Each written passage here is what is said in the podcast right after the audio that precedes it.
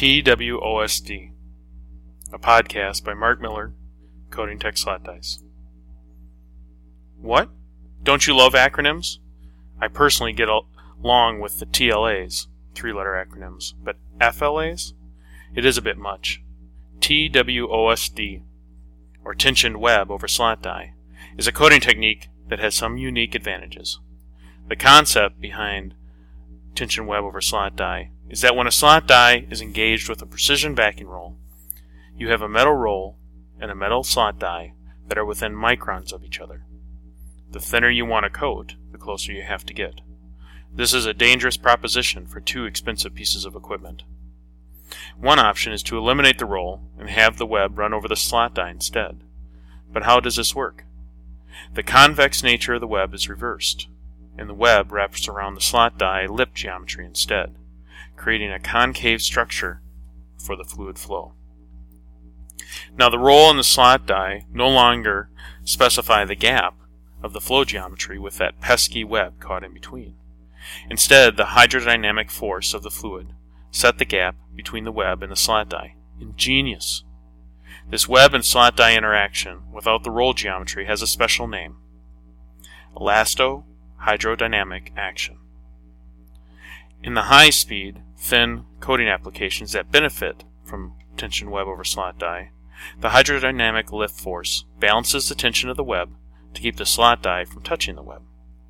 This process can be simulated and the important parameters are web tension, line speed and flow rate, wet coating thickness, wrap angles, lip geometry, and resultant web penetration.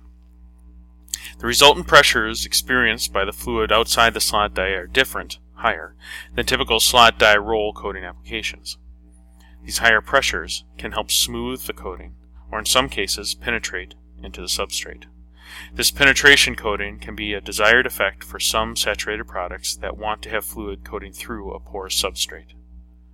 You can't avoid all coating defects, however. If the tension, geometry, or pressures are not within the coating window, similar defects can occur to slot die roll coating.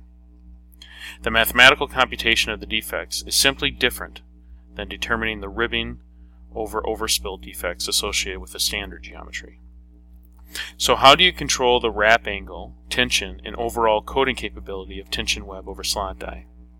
Physically, the slot die is positioned between two idler rolls, and the web serpentines between the lower roll, the slot die, and then the upper roll. The spacing of these rolls, both vertically and horizontally, are important to the resultant tension, pressure, and elasto hydrodynamic action. If you are stuck with a specific idler placement, then turn to the external lip geometry of the slot die to control the resultant pressures and coating window. The more radius that is created, the more flexibility is provided. Be careful. While your coating window opens up with increased lip curvature, to coat thinner, a smaller curvature is required. It is always good to have extra tools in your toolbox.